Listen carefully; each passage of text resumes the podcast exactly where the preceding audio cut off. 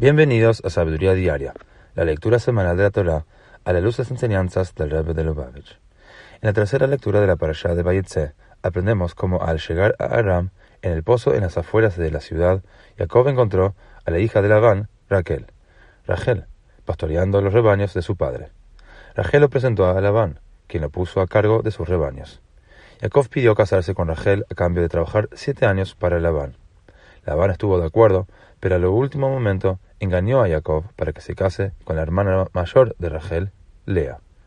Labán luego permitió que Jacob se case también con Rachel, con la condición de que trabaje otros siete años. Lea dio luz a cuatro hijos, en sucesión, mientras que Rachel no tenía hijos. Dice el versículo, Batele Rachel kilo yalda, le Jacob, Vaticané Rachel bajota. Rachel vio que no le daba hijos a Jacob. Rachel tuvo envidia de su hermana. Nos enseña el Rebbe, citando lo que dice en Ora Torah y el Talmud en Baba Batra, que la envidia mezquina y destructiva nace del temor de que los éxitos de la otra persona opaquen nuestro propio valor. En cambio, Rachel atribuyó la fertilidad de Lea a la recompensa por su rectitud, y estaba por lo tanto envidiosa de las buenas acciones de su hermana.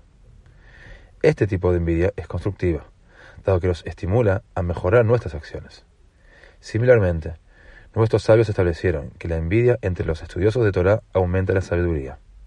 La envidia puede ser una fuerza positiva en nuestra vida cuando aprendemos a aplicarla correctamente.